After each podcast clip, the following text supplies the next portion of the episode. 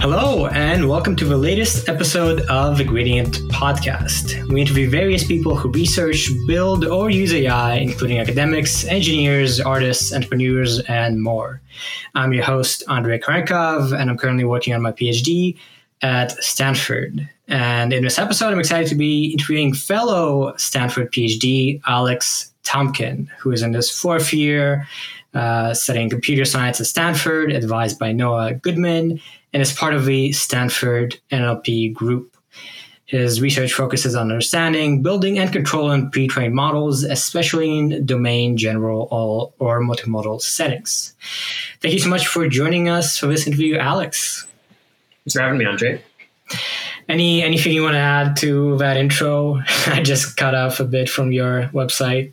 No, you, you went to the right place. So yeah, I would hope so. It seems uh, it's up to date, so that's good. okay, and then uh, yeah, usually we begin the same way, uh, which I think is is usually a very interesting question, which is how did you get into research generally and get interested in AI in particular, and get into research on AI? Yeah.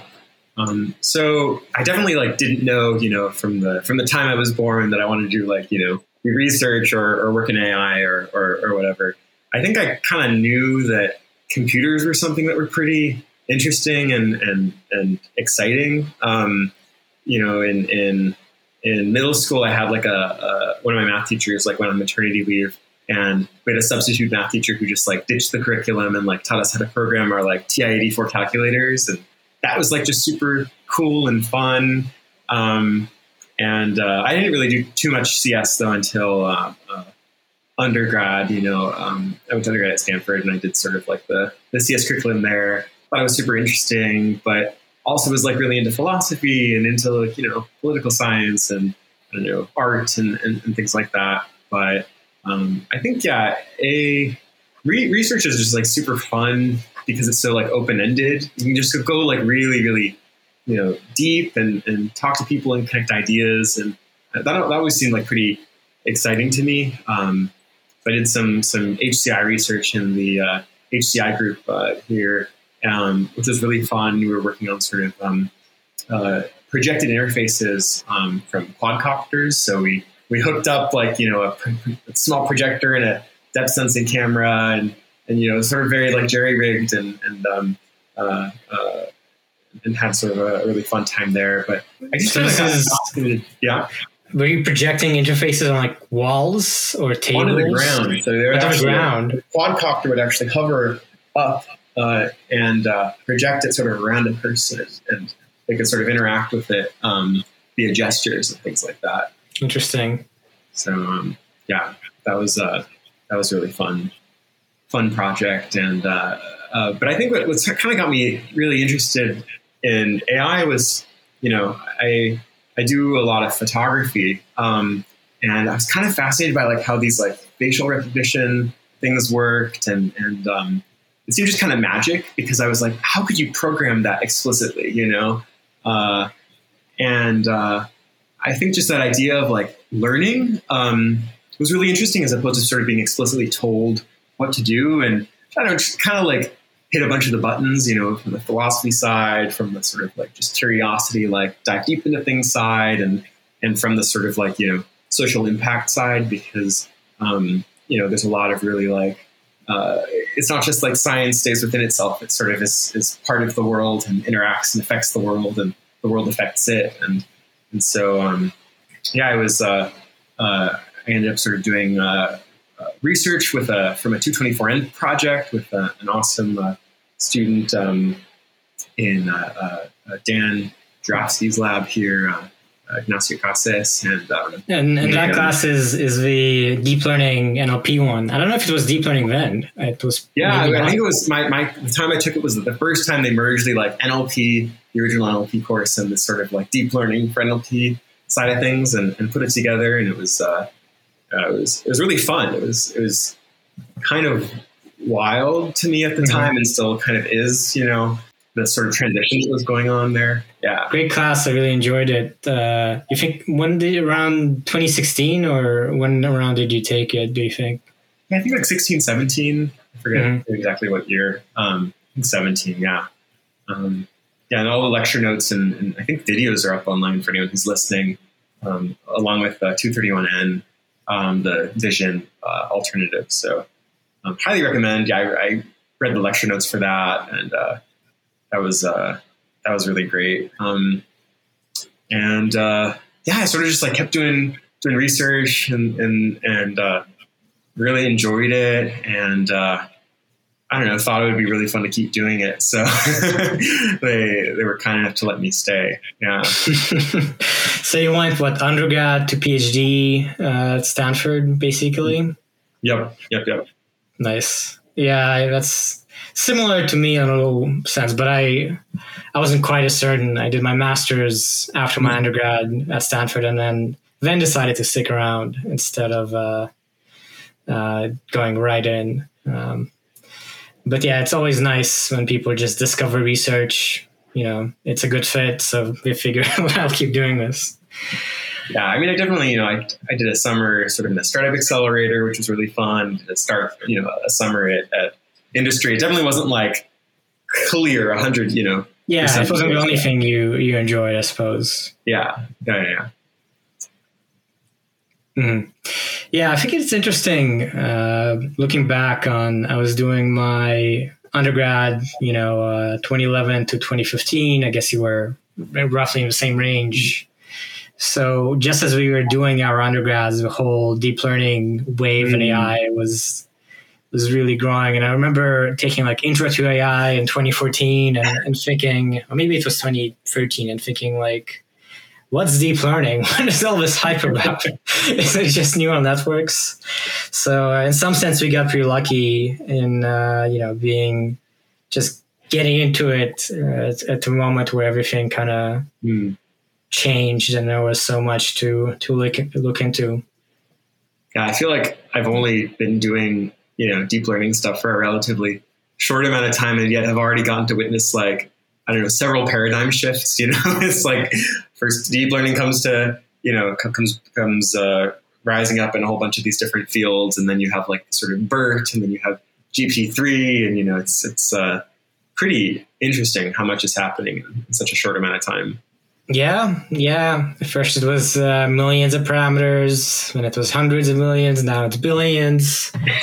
uh, there's some trillions. Someone in the NLP group when um, when BERT came out or something like that. Like, this is this is several hundred million parameters. Did you see in the paper? Several hundred million. You know, that's a big model.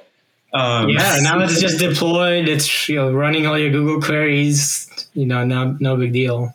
Now it's uh, you know it's just like these models were called you know uh, BERT base and BERT large. You know, mm-hmm. it's kind of like in you know now BERT large is a sort of moderate model at best. You know. Um, mm-hmm it's kind of kind of funny. Yeah. Now that's a good segue to talking about some of your research, which deals, in some sense, in this sort of scaling up of AI, and in particular, the paradigm that's been going on more recently is scaling up not just a model size but data set size, um, and that has been enabled by really going away from labels. So collecting human labels is expensive. You can't really like you can collect a few million, maybe if you pay enough people, but that's not the best way. And so lately in research, people have found that you can actually do well with just having raw data, just images, text, whatever. Uh, so maybe to start talking about it, uh, can you just give uh, the listeners a bit in, of an overview of this area of unsupervised and especially self-supervised uh, learning, which which you work in a lot? Yeah, I think yeah, self-supervised learning is just um, pretty exciting for a couple of reasons. One is this sort of you know.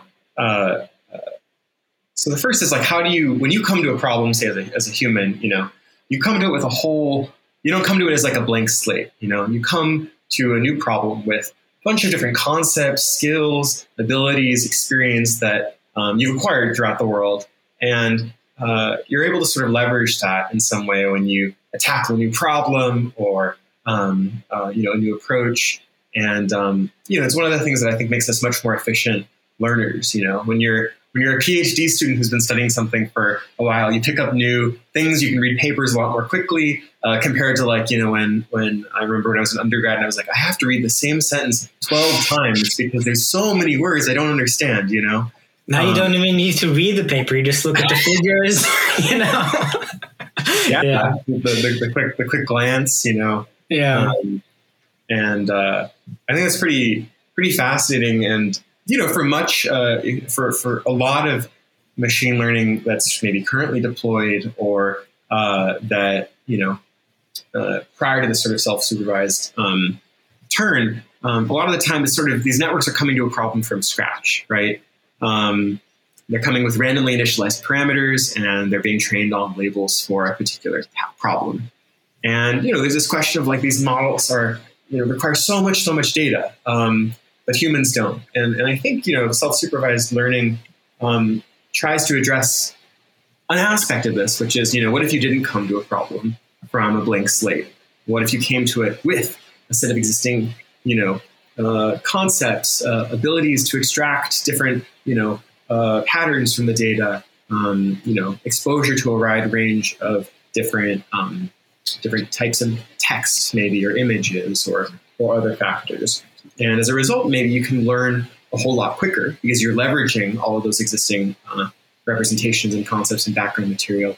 Um, and maybe you can even um, you know generalize a little bit better because maybe you've learned that this concept, which you're now relying on for, to perform a particular task, um, uh, maybe that same concept you've learned to link it uh, in many different domains, right? So in, in, in the, the, CLIP model, for example, you know, is trained to match images and text together. And you know, if you have a um, you know, the word, uh, you know, a, a, chair. If you have a chair uh, that's captioned for a photo of, you know, a large throne versus a small, you know, stump, right? You're somehow bridging between those very, very different um, uh, aspects. And so if you train a model, you know, to, to predict something based on chairs, maybe it'll generalize now a whole lot better due to the, the breadth of the data that's it's seen. So I think that's one reason that self-supervised learning is super interesting. Um, and, exciting as a research area. The other one, um, which I think Alyosha Efros makes a, tells very, very well in this, in this talk, which maybe we can link, is that um, you know supervised learning or label-based learning relies on a sort of top-down semantic categorization of the world, where we humans we look and we say these are the labels that a network should learn to predict, or these are the, the tasks that it should learn to, to do, and we hope that you know by specifying a large, complex set of labels that uh, you, that these models can learn the useful skills, which will then generalize to new tasks. Yeah, so like ImageNet has like a thousand classes, and then that's about it. Even though obviously there's way more, somehow a thousand is kind of the biggest data set out there that's commonly used. Yeah, and it's an amazing you know achievement that represents you know a real like breadth of uh, and slice of, of the internet.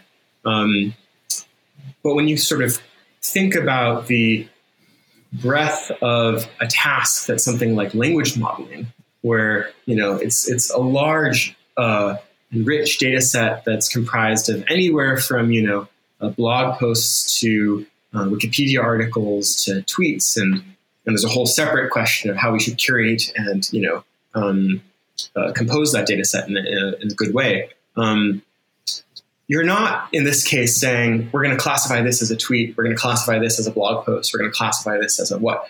You're just trying to predict the next word. Um, and maybe that sort of raw base sort of form of a task um, builds a whole lot of a broader range of capabilities than if you were to say spend a whole lot of time and get humans to construct um, a, a label-based learning signal. Um, and so that sort of uh, builds these representations from the bottom up as opposed to presupposing we know like what they should be from the top down um, yeah, it's interesting in some sense. A compact way to summarize self-supervised learning is it is supervised learning. You still have a label, but the label comes from the data. You're you're taking some of the data and using it to predict other parts of the data. So you're inherently trying to kind of understand the associations and correlations and so on without, at, uh, you know, human labeled kind of uh, secondary task, which has been like initially early days deep learning, ImageNet turned out actually you could do this pre-training, right? And then somehow by luck, it worked on downstream stuff, and then it, uh, for some reason, self-supervised learning on images didn't work as well until really pretty recently, and I think in part because of the whole NLP uh, discovery that uh, yeah transformers and so on uh, just training on huge data just works wonders. Yeah it's it's pretty interesting and i you know i don't want to oversell it which is you know still the choice of the self-supervised learning task is itself a form of you know uh, explicit supervision where we are deciding at what level should we perform this task? Should we perform it at the byte level at the word level we perform it at the level of raw audio uh, waveforms um, you know, contrastive learning, which we'll maybe talk a little bit about in a, in a bit, is another self-supervised learning task where the task is designed based on these data augmentations. Um, and, uh, and so there still is this sort of uh, human uh, design or bias that's sort of seeping in um, to the self-supervised learning objective. Um, it's not fully intrinsic, um, but uh, it maybe gets us a whole lot closer to this sort of bottom-up categorization. Mm-hmm. Yeah, and, and just to give a bit of a sense of scale, uh, part of the benefit obviously is you don't need to label, you can use more data. And so with images, um, you know, ImageNet has a few million images. Uh, Facebook trained on billions of Instagram images, and that's because there were no labels. And likewise, GPT-3 trained on like the whole internet. So that, that's been part of a trend there. And speaking of, yeah, speaking of your point of uh, the, human design of kind of a task to some degree in self-supervised learning, that brings us to one of your papers, which I think is really cool and kind of addresses this, and that's ViewMaker networks, learning views for unsupervised representation learning. So I'll just let you go ahead and uh, give the elevator pitch and, and yeah, tell us what it's all about. Yeah. So um, there's a whole bunch of different paradigms for self-supervised learning uh, for different fields, for different kinds of data. Um, and one of the ones that's been really popular in like in computer vision is contrastive learning. And the idea here is, you know, rather than having an image and, and training it to predict a particular label, like as it's a cat or a dog, you instead you take an image and you transform it in two different ways. Uh, so maybe you'll apply a rotation and a crop and a color jitter and a, and add some noise and produce one view or augmentation of that image. You'll do the same to produce another. And now the, the sort of contrastive learning task is to match those two images together, um, but push away images in representation space that are derived from different examples. And so uh, here, you don't need labels explicitly. The labels are basically can you identify whether two images belong or are derived from the same original instance. Uh, and that's why this is often referred to as an instance discrimination task. Um, and so it's, uh, it's a cool paradigm because it, it doesn't require explicit uh, human defined labels. Instead, it sort of relies on this design of these data augmentations and the way in which you push apart or together different examples um, in, uh, in, in in the design of the al- algorithm. Um, and so what we were sort of interested in, in, in this problem because well, all of a sudden you can theoretically do this for tons of different data types. You know, you can do this for images. Maybe you could also do this for sensor data. Maybe you could also do this for audio or speech data. Um, and you could scale up maybe to much larger and diverse data sets that don't rely on this top-down um, sort of definition of labels and classes. Um, but it turns out that you know we've spent a while developing really good data augmentations for images, and uh, you know this. I think the, the SimCLR paper shows this really well, which is that the particular data augmentations you pick have a huge impact on how well contrastive learning works. You know, like you know dozens of percentage points separating the best and the worst uh, augmentations. And it's not just that you need one augmentation; it's that you actually need compositions of these augmentations. Um, these so, limitations are like jitter, cropping, changing colors, noise, these sorts of things that yeah. are sort of heuristic. Like there's no scientific basis per se. It was just sort of people tried and, and these things worked, right? Yeah, and basically in the SimCLR paper, they just tried like they have this big grid of like you know uh, different trying different types of combinations of different uh, data augmentations and, and seeing which ones work and which ones don't. And, and yeah, there's not really a sort of clear or simple uh, principle um, that'll tell you, you know, which which ones you should pick um, in order to do well on like a broad range of downstream tasks. And so, uh, you know, that, I think it made that point really, really well. And I think that kind of got us interested in, well, is there some sort of better way that you might be able to learn these types of data augmentations for contrastive learning so that you could do, you know, you could broaden the reach of it to many of these other domains where, you know, we haven't spent a whole lot of time maybe designing good data augmentations for a, a wide range of, of, of other fields, like maybe sensor data. Super interesting, important, can be used in a whole bunch of different areas. But uh, if there isn't this sort of community that over time, over the past you know 5, 10, 15 years has been developing data augmentations, um, maybe you're still out of luck.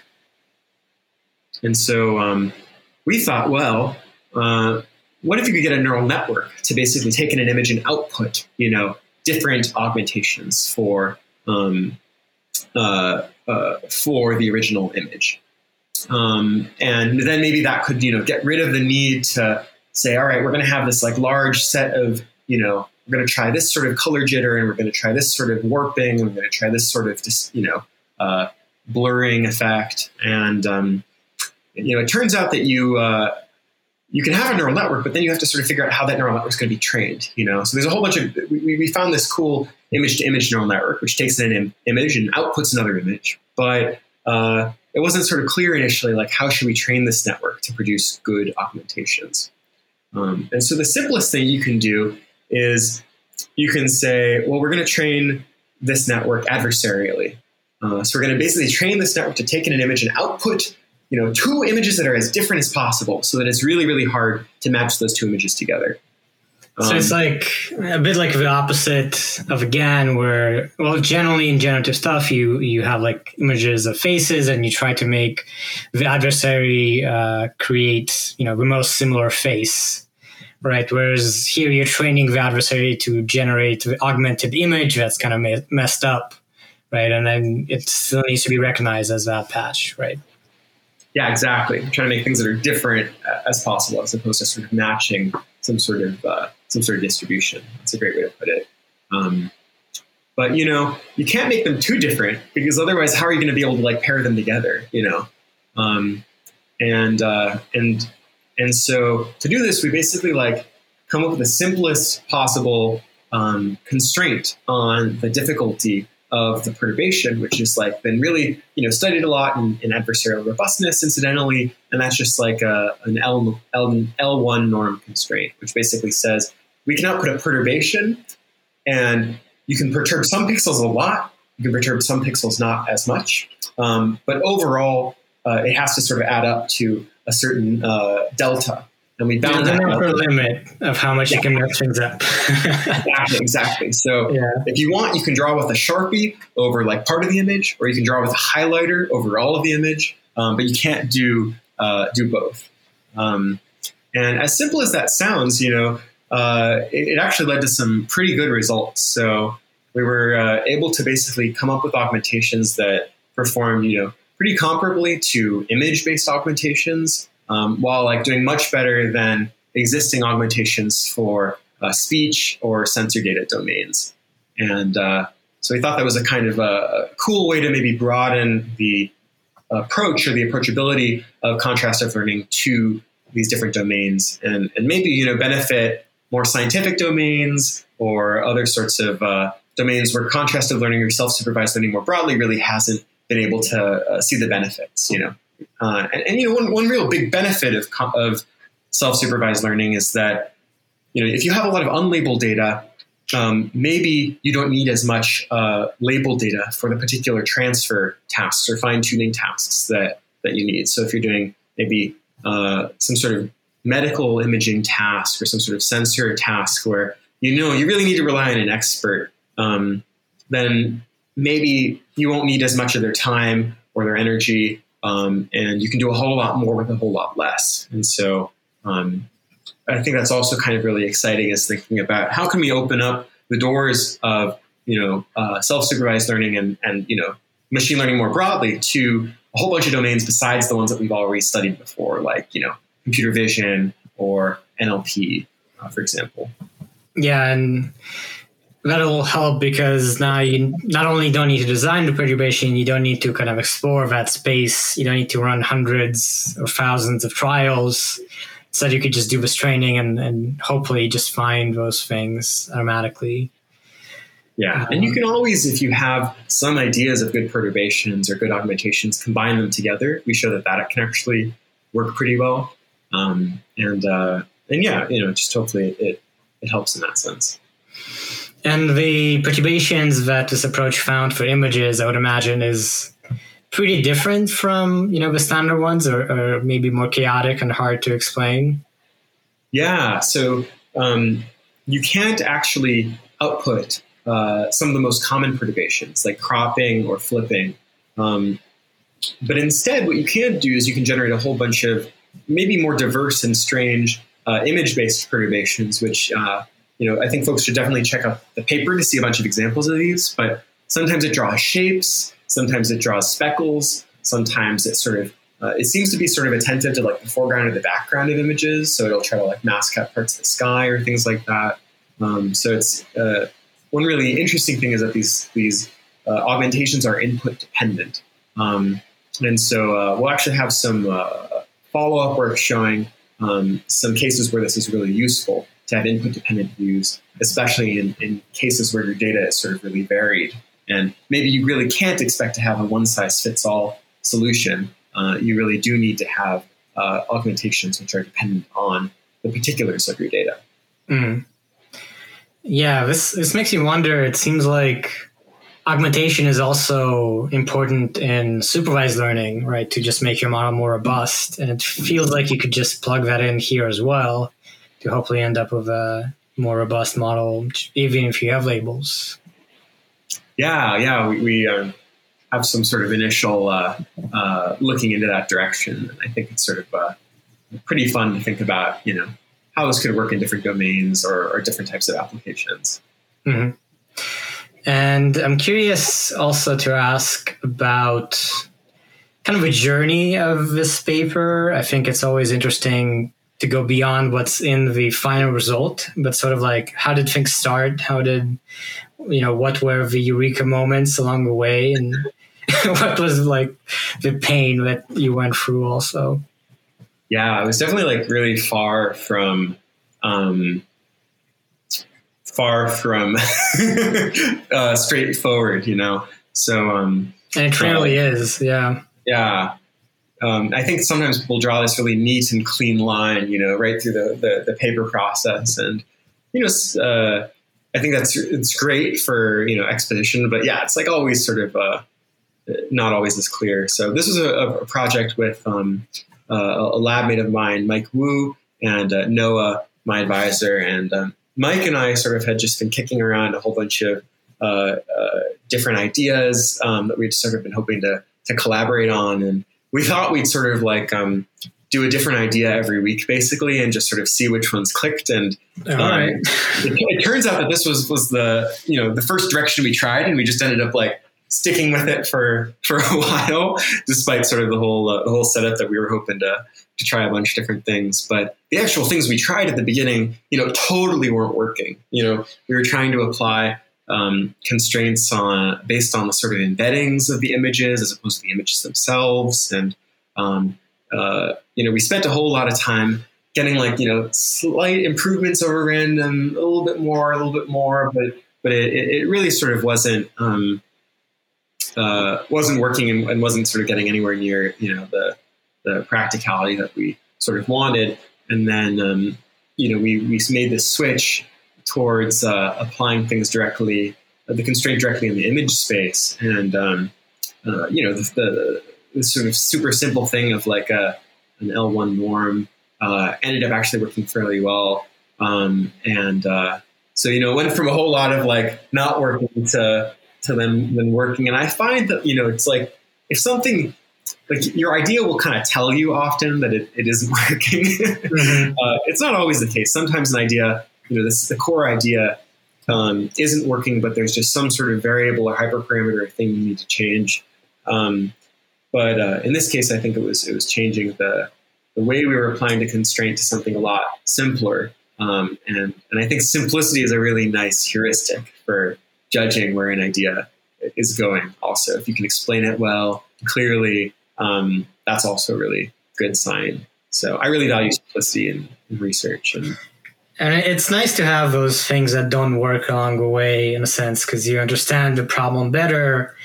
And it's it's hard to get to that simple kind of uh, elegant solution. And it's only after you know you need you have this puzzle in your brain and then all the pieces fit you know and somehow you just you know realize in some cases i don't know maybe you weren't sure but uh, sometimes it happens that you know you have this moment you write it down and then you're excited and sometimes it works.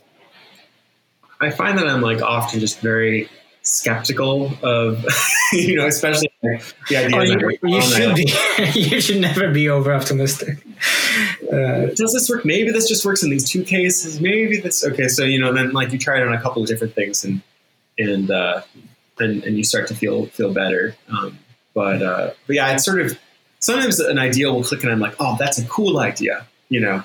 But I think that change to does this idea actually work in, in practice? You know, you can hope it works, but not believe or expect that. Yeah, exactly, exactly, exactly.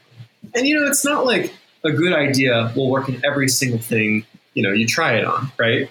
But if it is, uh, if it does work over sort of a broad range of different uh, environments, if it sort of opens up maybe new things you're thinking about, um, then I think that's uh, that's something that you can believe in. For sure, yeah, that's that's fun to hear. Uh, do you know how, roughly how long did it take from starting out to getting to something that works? The whole paper process took like nine months or something like that. Um, that's for me kind of a good time. I try not to go faster than that.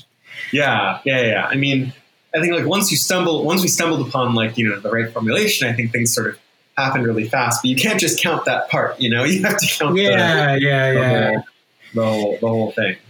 Yeah, it's a lot happens in the last stretch, but yeah. there's a lot of slower progress before that for sure. Yeah, and then uh, following up on that, uh, I think you had another very interesting work uh, that is related in, in some sense for sure, in that it deals with different modalities besides just text and images, and that's DABS, at a domain agnostic benchmark for self supervised learning. So DABS, uh, which is pretty new, I think. Um, and uh, yeah, how about we get into that?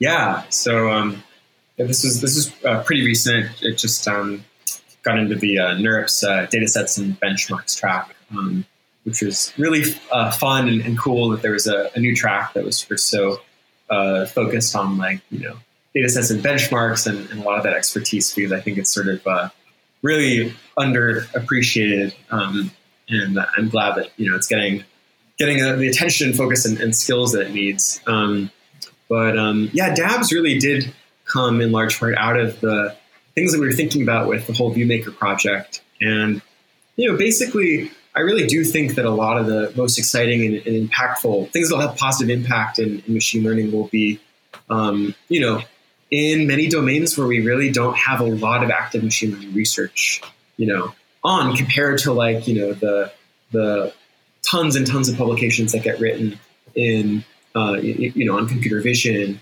or NLP or speech processing. Um, and so DABS is a benchmark that's sort of trying to measure, you know, how well can we build general purpose self-supervised learning algorithms? Um, so how well can you basically, if you're a practitioner, you know, and you're dealing with like, I don't know, wildlife biodiversity data or um, sensor data or, you know, uh, certain kinds of medical sensors or medical images where there really aren't a whole lot of, you know, established um, techniques for um, you know how to how to do pre-training well in those fields. Can you just take a self-supervised learning algorithm off the shelf not a pre-trained model but an actual method for converting a whole bunch of unlabeled data in your particular domain into a pre-trained model that can then be fine-tuned or, or, or adapted really well to tasks you care about? Um, so just like in NLP, how we have you know language modeling, and in, in, computer vision we have contrastive learning. You know, there's been some work in trying to expand this more broadly um, into different modalities, but um, you know, we thought there should really be a sort of unified um, benchmark uh, or, or, or way to basically focus this community's effort on building domain agnostic, um, you know, general purpose self supervised learning algorithms. So the way DABS works is, is pretty simple, which is we have seven different uh, large unlabeled data sets from different uh, fields or domains. Um, and the idea is that you have to come up with a single pre-training method. Uh, so a, a, a network um, and a pre-training algorithm, so a training objective, um, where you can convert that unlabeled data um, into a pre-trained model that can then um, be adapted, uh, you know, uh, through like a linear classifier or fine tuning, et cetera, to uh, a range of labeled downstream tasks. So maybe for you know NLP, we have a, a, a large text data set, and then we fine tune it on a whole bunch of GLUE tasks, for example. Um, for uh, uh, medical imaging, say we have a uh, um, the, the CheXpert data set where it's a whole bunch of chest uh, X-rays, and then we try to fine tune it for a whole bunch of different labeled pathologies. And so the idea is how much how much better can you do when you have this pre-training than if you just have sort of a randomly initialized model. And can you do better across all of these different tasks using the same sort of general methods? And in this uh, unlabeled data, you have images, speech, text, uh, sensors, and captioned images. So you have, you know, pretty different domains, you know, representations of data, you know, obviously images and text and uh, sounds, audio are, are quite distinct. So it'll be, it would be interesting if you could actually come up with a single thing that works for all of them. Yeah, I mean, the, the sort of practical hope is that you know a researcher in uh, in maybe a, a, totally different field, like some sort of physics, you know, domain or some sort of eco- ecological or or maybe material design domain, could just you know uh, not have to do get a whole bunch of machine learning researchers and found a sort of lab to, to design these algorithms that they could sort of just uh, uh, pay for the compute and then uh, put in the data and then have this sort of uh, model that sort of spits out. So that, that's a sort of practical maybe motivation. But there's also this really fundamental like question, which is what is it? What are the principles that make self-supervised learning work? You know, what is it that somehow ex- exposes these useful subroutines that these models learn, which can then be repurposed for you know a whole wide range of downstream tasks we care about? You know, I think in, in deep learning we sort of think of the world as somewhat hierarchical, right? Um, where you know for images you sort of learn these low-level feature detectors, which then get composed into these higher-level detectors, and, and I think the um, the circuits work by uh, Chris Olah and, and, many others is I think really uh, uh, interesting and, and, and motivating in, in that regard. But how do you actually get your network to learn that? Maybe you can try to compress the world, you know, and if you compress the world, then you sort of expose the sort of latent hierarchical structure that's sort of present.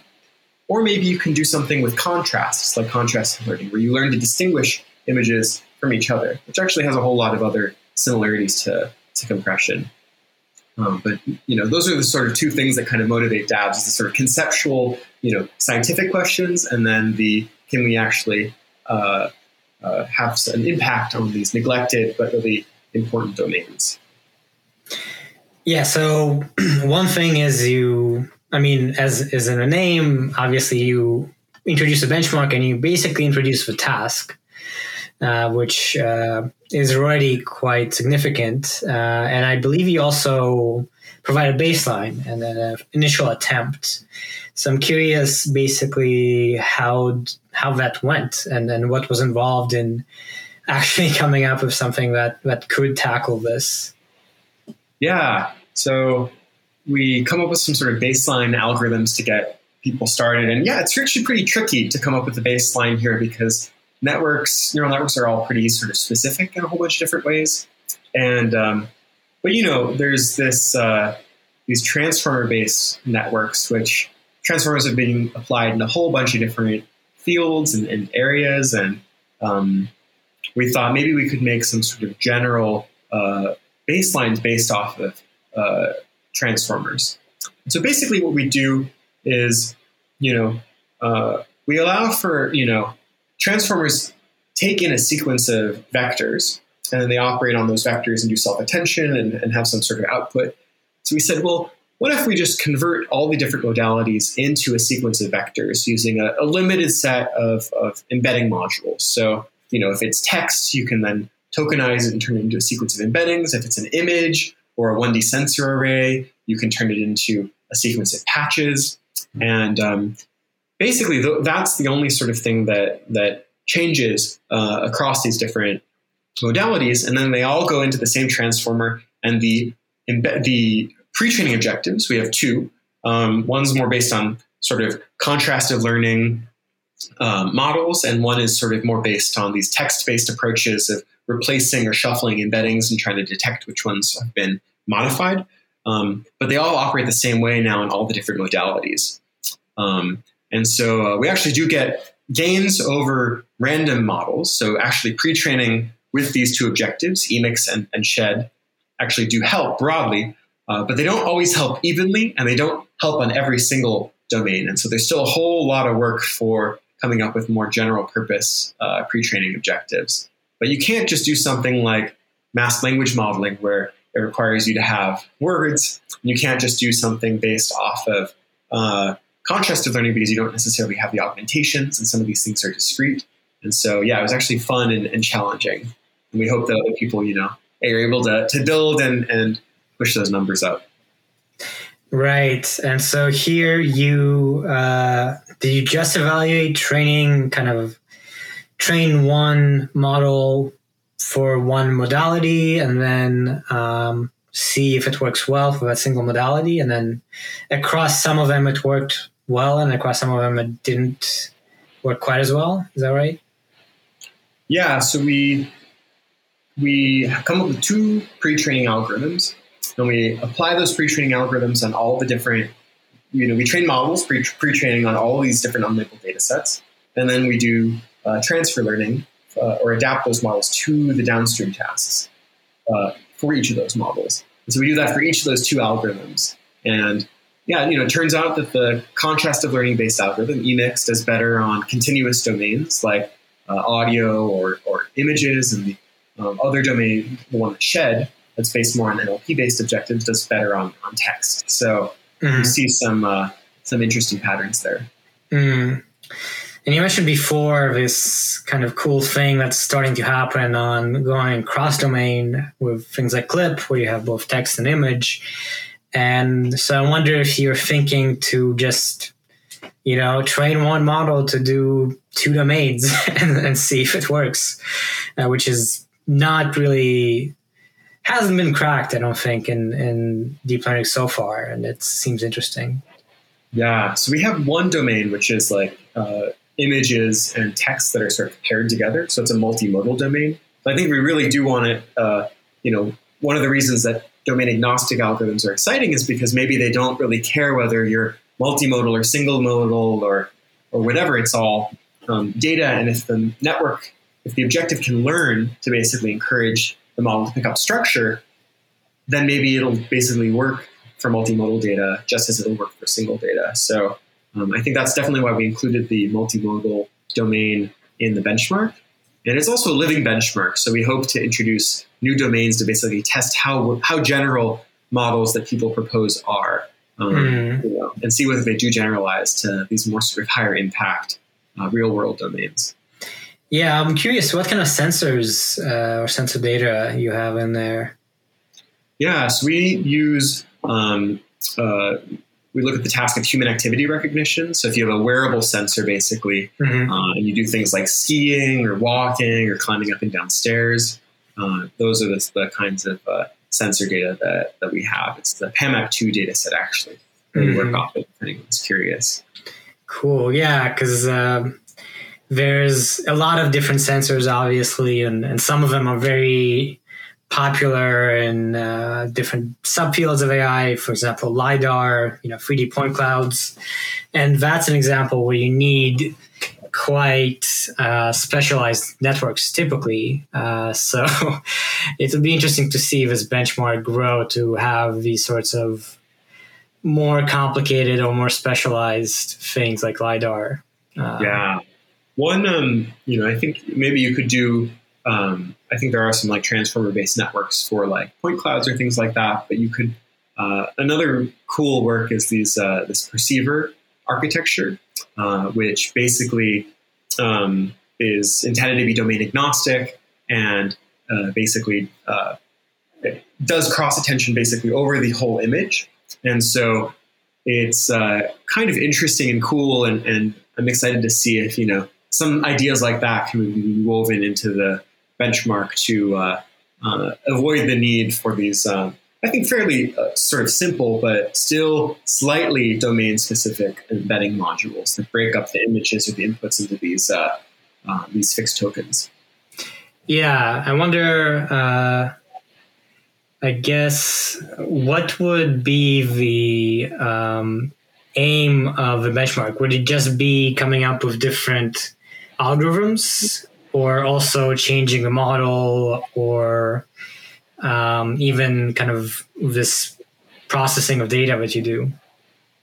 I think they're all sort of interconnected. Uh, so it's, you know, I think we're seeing that some architectures are maybe uh, more or less, you know, work well in different types of regimes or things like that. And so I think, you know, uh, We'd be interested in people proposing new types of architectures that work well with existing, existing algorithms, proposing new algorithms for pre-training, and then also maybe proposing new algorithms for adapting those pre-trained models to downstream tasks.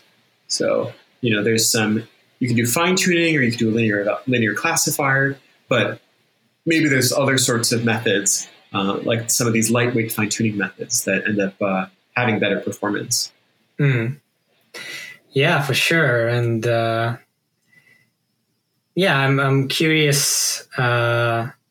I think this has a fairly clear motivation and, and makes a lot of sense. So I think looking in from the outside, it feels like, you know, it, it just uh, has a very clear start and finish. Uh, so are there any interesting kind of hidden bits in, in this journey for this work? that you didn't expect maybe starting out on it? Yeah, I think it's just been really fun to learn about different kinds of data and data sets. You know, it's very easy to get siloed in into your own uh, bubble or research community.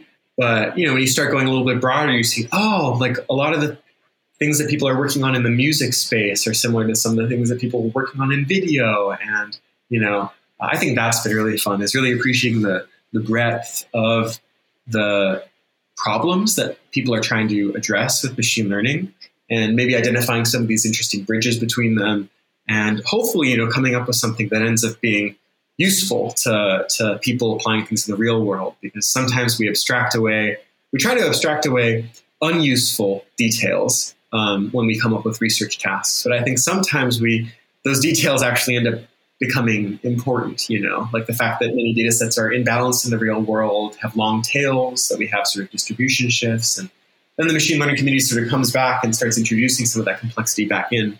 Um, and I think capturing a real broad range of modalities is, uh, is a way to maybe get a little bit of perspective on that. Mm. Yeah, and, and speaking of this complexity, I think we have one more paper, maybe pair of papers to discuss which is uh, you were one of the many co-authors of the uh, opportunities and risk of foundation models paper, which talked about uh, sort of this topic of very large models, typically trained via self-supervised learning. Uh, well, really, that's kind of the definition of uh, huge models trained on huge amounts of data and across many domains. Uh, this is a huge, you know, 200 page paper or something that is kind of summarizing that.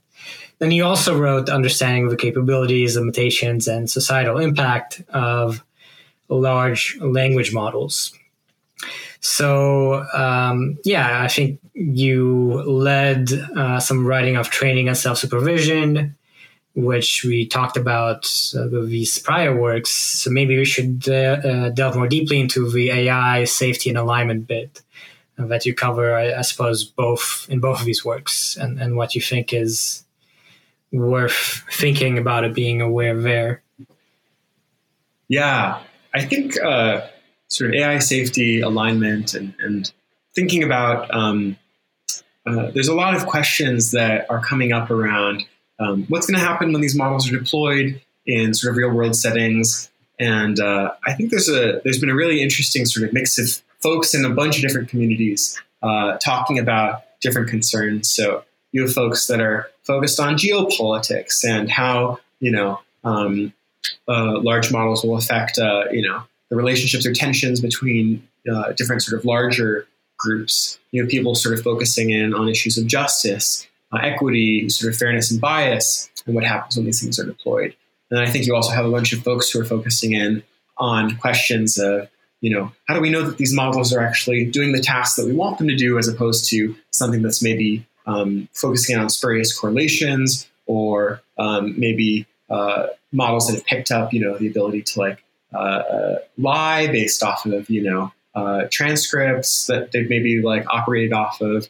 And so I think um, th- those two projects have been sort of a lot of uh, learning about many of these different concerns of these different communities and trying to sort of maybe synthesize um, uh, synthesize some some some sort of takeaways or ways in which they relate to one another.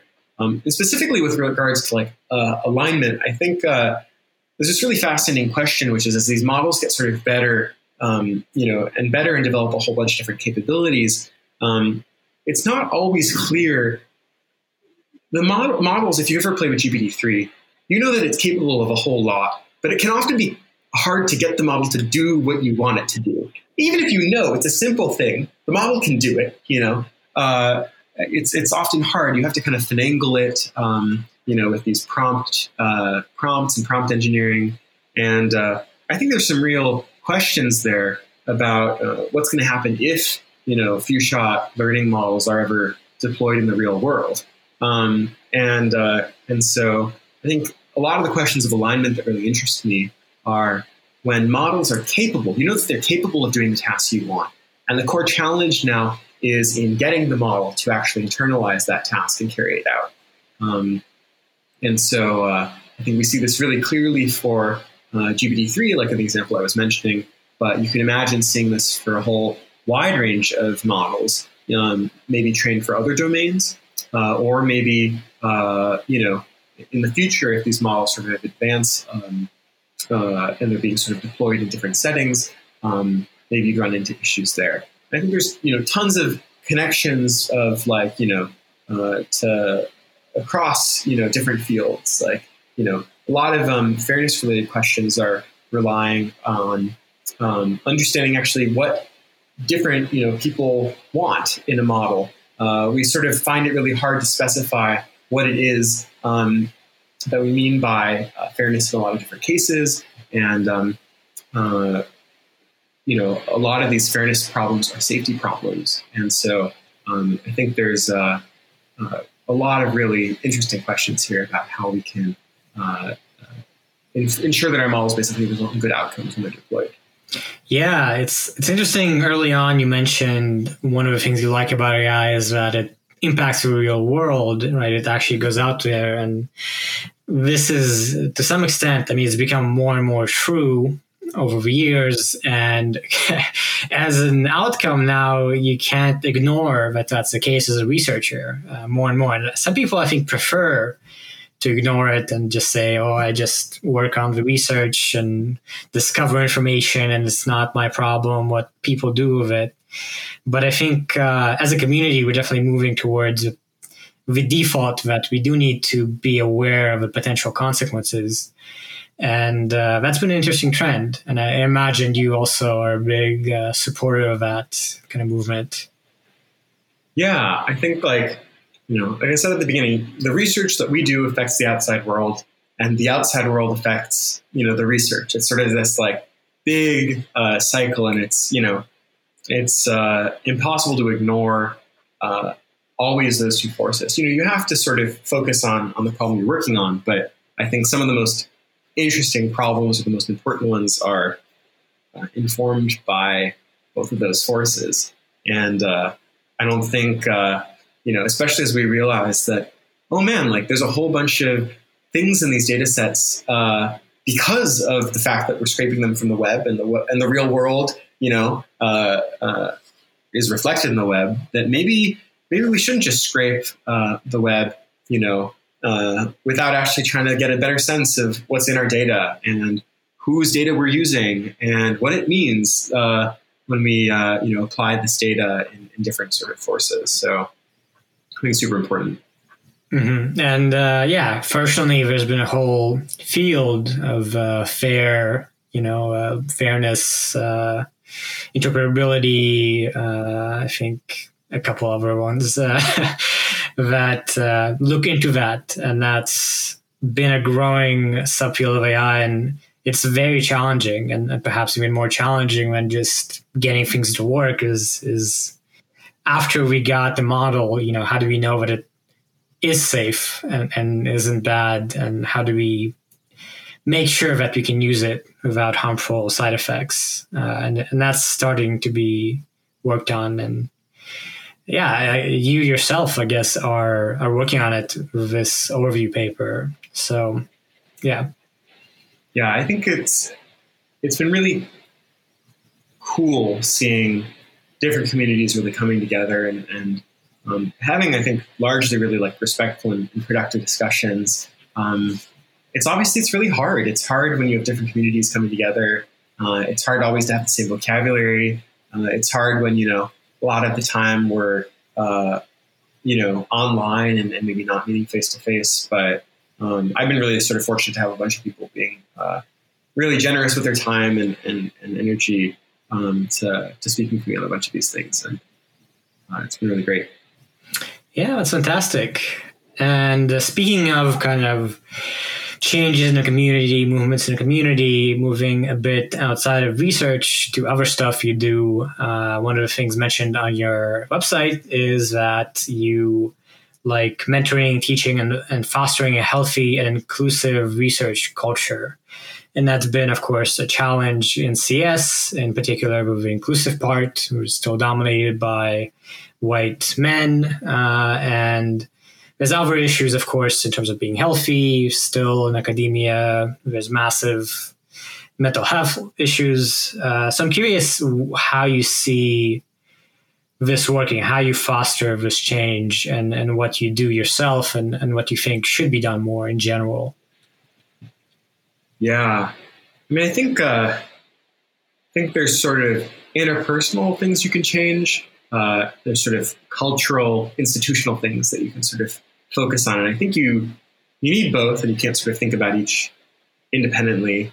Um, I mean, one thing you know that I I did was I realized like you know really the I think a lot of folks really felt like the pandemic was really isolating um, and you know, we were missing a lot of these like random discussions in the hallway or seeing sort of these like weak ties, which are you know the folks that like maybe you don't get lunch with every you know two weeks or so, but like you say in the, say hi in the hallways, you talk to them, and you see in the TGIF. yeah, yeah. Exactly, exactly. Uh, eating your Milano cookie or something like that, and, and, and saying hi. Um, but uh, um, so yeah, so I, I, I did this um, this AI mixing thing where uh, a bunch of folks in uh, in you know I sent out a big blast to the whole AI lab, and it was just a form which is like if you want to be paired up with a couple of folks every week, you know, sign up here, and you know I think like over a hundred people sort of like signed up, and you know we had like a tons of different um, you know pairings of people who were like paired up randomly and um, I don't know. That's just been really. It was really fun for me because I got to meet a whole bunch of different people, um, and it was just really like cool when other people just come and say, "Oh man, like you know, my friend here, like we met at like you know one of those AI mixing events or things like that." And and so I, I think like that's sort of like one I don't know, pretty small thing. I mean, it's not like it, it took you know just like organizing, sending out a form, sending out these emails, but um, that was a really fun way to sort of build community and, and maybe connect people who wouldn't otherwise. Um, yeah. Yeah, it's it's interesting you say that because uh, in some sense I've I've had similar experiences of when the pandemic hit. I tried to like you know uh, schedule like lunch uh, co-working on video, and, and we use Donut to do this random matching as well within the lab. And uh, I tend to agree that I think a lot of us individually can do more that's not like required of us, but that uh, is is initiative for kind of making sure people enjoy being where they are and you know people are just friendly. Mm-hmm. which i think is is often maybe people are a little too uh, busy with their work and and kind of forget to actually hang out and, and get to know each other. Yeah. Sometimes it's just it's so easy to be like see someone and be like how's your research going? How's that project going? You know et cetera et cetera. And i'm like you know well how are you? Like you know uh, i don't know. I just think like uh, I've been really fortunate to be surrounded by a whole bunch of like really kind, compassionate, empathetic people. Um, you know, especially some of the, the senior students, my you know my first and second years on on campus, and you know I just think like wanting to see a bit more of that, fostering that in the community, like uh, looking out for one another. Um, I think is uh, uh, is a really nice thing that um, I think we could you know you can't you can't have too much of you know yeah, for sure. And uh, I think that's you can do various institutional changes, and uh, that's probably necessary in, in many ways. But uh, this is also essential of just you know working more to to focus on that aspect of fostering mental well-being in yourself and in people around you. Yeah. There's very clear and important like you know institutional levers too like are you investing in making sure that like you know uh, people are able to find good mentors and have like an inclusive environment and know who to turn to if uh, if you know things aren't aren't uh, going so well and, and, you know actual structural supports i don't want to say that uh, it's only sort of interpersonal um, uh, but as, well. as an individual for sure there are things you can do that don't require, you know, addressing these institutional things that are far more challenging for sure.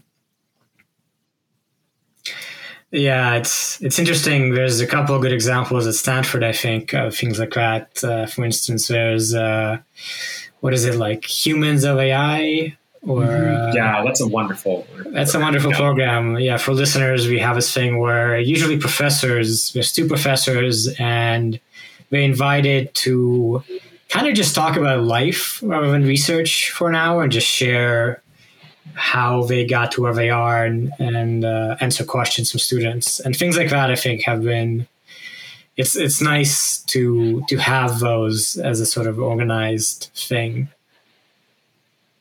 Yeah, no, I think it's it's really great. I just love the the um, one of the structures is that each uh, professor will draw their sort of happiness curve over the course of their, you know, uh, life or PhD. And I just think it's like, yeah, just really cool to see. Yeah, everyone has ups and downs for a whole bunch of different reasons, including, you know, many of the ones that you're, you might be facing. And, you know, yeah, I think like just more moments to, you know, humanize, recognize the humanity in, in all of us is sorely needed uh, in and outside of the pandemic.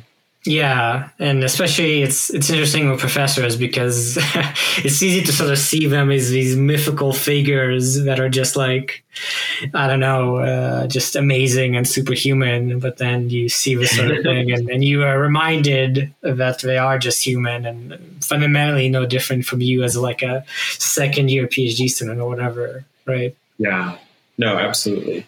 Um, and the other sort of like thing on the more on the mentoring side is, um, you know, I found it to be, you know, it can be kind of hard to like find uh, uh, as an undergraduate how to get involved in research, and um, that's something I'm really passionate about too. Is there's this real big shortage of research positions, and if we could sort of, you know, in fields where it is it's allowed, you know, I, I'm really a big fan of like group based projects where a bunch of folks can collaborate with each other, especially if they're undergraduates, learn from each other, get exposed to to research projects, and that sort of opens up, you know, more spots um, for people to, to come and participate. Um, and I'm also the uh, instructor of uh, CS 197 this quarter, which is a course on Introduction to Computer Science Research for undergraduates. And ah. so we sort of like I do a lecture on like uh, um, the uh, the sort of computer science research project um, using a lot of really uh, wonderful materials from uh, Michael Bernstein and Lisa Yan.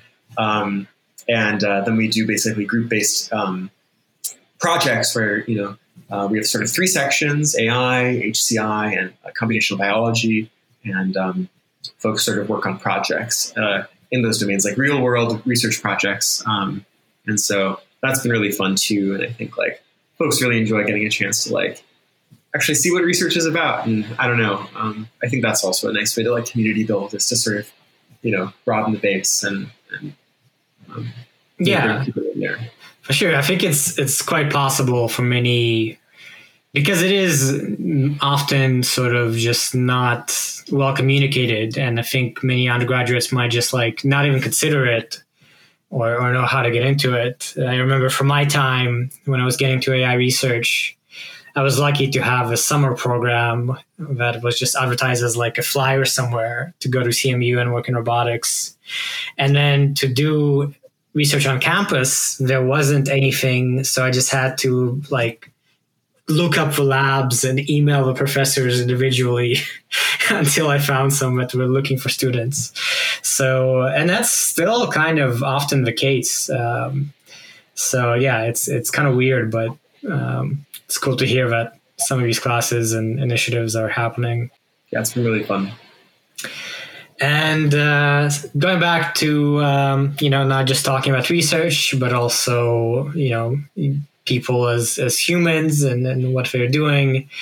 I like to wrap up with a bit of that. Uh, so yeah, I'm curious how do you occupy your time. That's not work. What are your main hobbies? How did you stay sane during the pandemic? Uh, do you still do photography? All that sort of stuff.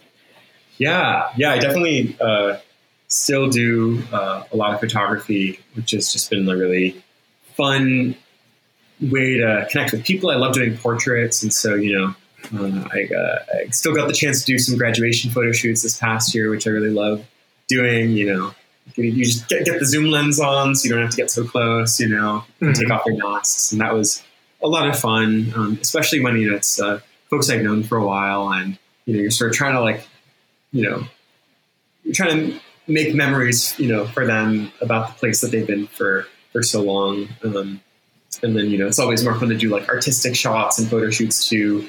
Um, another thing I really love doing is uh, ceramics. So there's ah. actually a ceramic studio on campus. Um, I guess this, you know, this is audio only, but you know, here's a, here's a bowl that you know I made recently, which is it's really a very nice bowl. I, I think, it, yeah, it looks nice. Uh, good coloring for sure. yeah, uh, I, I, find ceramics really fun because you it just takes my mind completely. You know, I'm typing all day and thinking, and this is sort of just so physical and uh, uh, requires a lot of focus. You know, to you know pull up the walls and um, shape them into you know uh, form the clay and decide on the glaze, and uh, so that's that's also really really fun. It's something I like doing. Nice. Um, into any sorts of art, you know, reading movies or whatever. Do I do any what?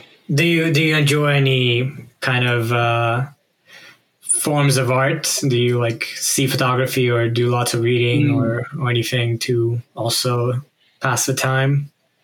Yeah, I, I think um so yeah, I like science fiction and um uh, also like music a lot. So Stanford had these like uh, um, cool performances over the summer, um, a lot of jazz music and just um, some movie screenings in uh, uh in the big amphitheater that they have, and um, yeah, it's uh, it's super fun. To just I love trying all different sorts of types of art. You know, I'll go to any kind of uh, type of performance once and try it out, um, see how it is. So yeah, I, I find that to be really fun. Cool. Yeah. And that's, I think that's another thing that you need to keep in mind as a PhD uh, or grad student or even undergrad, you know, you're uh, on these campuses, you know, you can stay there like your whole, you know, uh, career as a student, but it's good to also try to get out and explore your surroundings. Um, yeah definitely. Okay, so I think that's a good overview. Uh, good to hear you're still into photography. I, I, actually took a look, and I think your your skills are far beyond mine. so glad to hear you're still keeping up we'll with have it. to go on a shoot sometime. Yeah. And yeah, with that, we can wrap up. Uh, thank you so much for taking the time to join us. Thanks for having me on. This was super fun. And let's just wrap up. This is the Gradient podcast. Check out our articles over at gradient.pub, and you can also subscribe there to this podcast and other stuff. And, you know, do the usual things, support us by sharing it and reviewing and subscribing and all that. Uh, I don't know. I think we still have like free reviews on Apple, so we can probably get it higher. I don't know. Anyway, thank you for listening and uh, be sure to tune in to future stuff.